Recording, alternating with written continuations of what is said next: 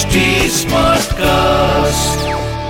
आप सुन रहे हैं एच डी स्मार्ट कास्ट और ये है फीवर एफ़ प्रोडक्शन मैं हूँ आपके साथ अनुराग पांडे चल रहा है पिक्चर पांडे। अच्छा फ़ैशन ट्रेंड का भी क्या भरोसा यार? कल तक फटे कपड़े सिर्फ़ भिखारी पहनते थे आज रैंप पर चलने वाले मॉडल भी पहनते हैं वाह!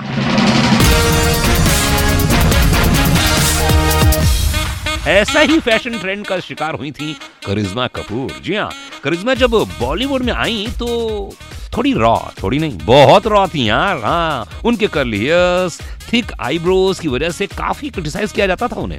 फ़िल्म फ़ैशन मैगजीन्स में देखो तो उनके लुक के बारे में बात की जाती थी, उनके स्टाइल के ऊपर छपता था, बहुत निगेटिव भी छपता था। लेकिन वक्त के साथ, और मैं कहूँगा कि मनीष मल्होत्रा की स्टाइल टिप्स के बाद, करिश्मा पूरी तरह से ट्रांसफॉर्म हो गई हाँ। लेकिन आज देखो, वही कर्ली हेयर हाँ थिक आईब्रोज वापस आ गए ले भाई। थिक आईब्रोज के लिए लड़कियाँ पेंसिल और टैटू से अपना आईब्रो थिक कर लेती हैं। वाह वाह वाह वाह। इसलिए मैं कहता हूँ कॉन्फिडेंस कभी आउट ऑफ़ स्टाइल नहीं हो सकता है।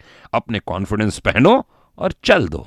ज़िंदगी और दुनिया आपके कदमों में होगी। सुनते रहिए पिक्चर पांडे, मैं हूँ अनुराग पांडे।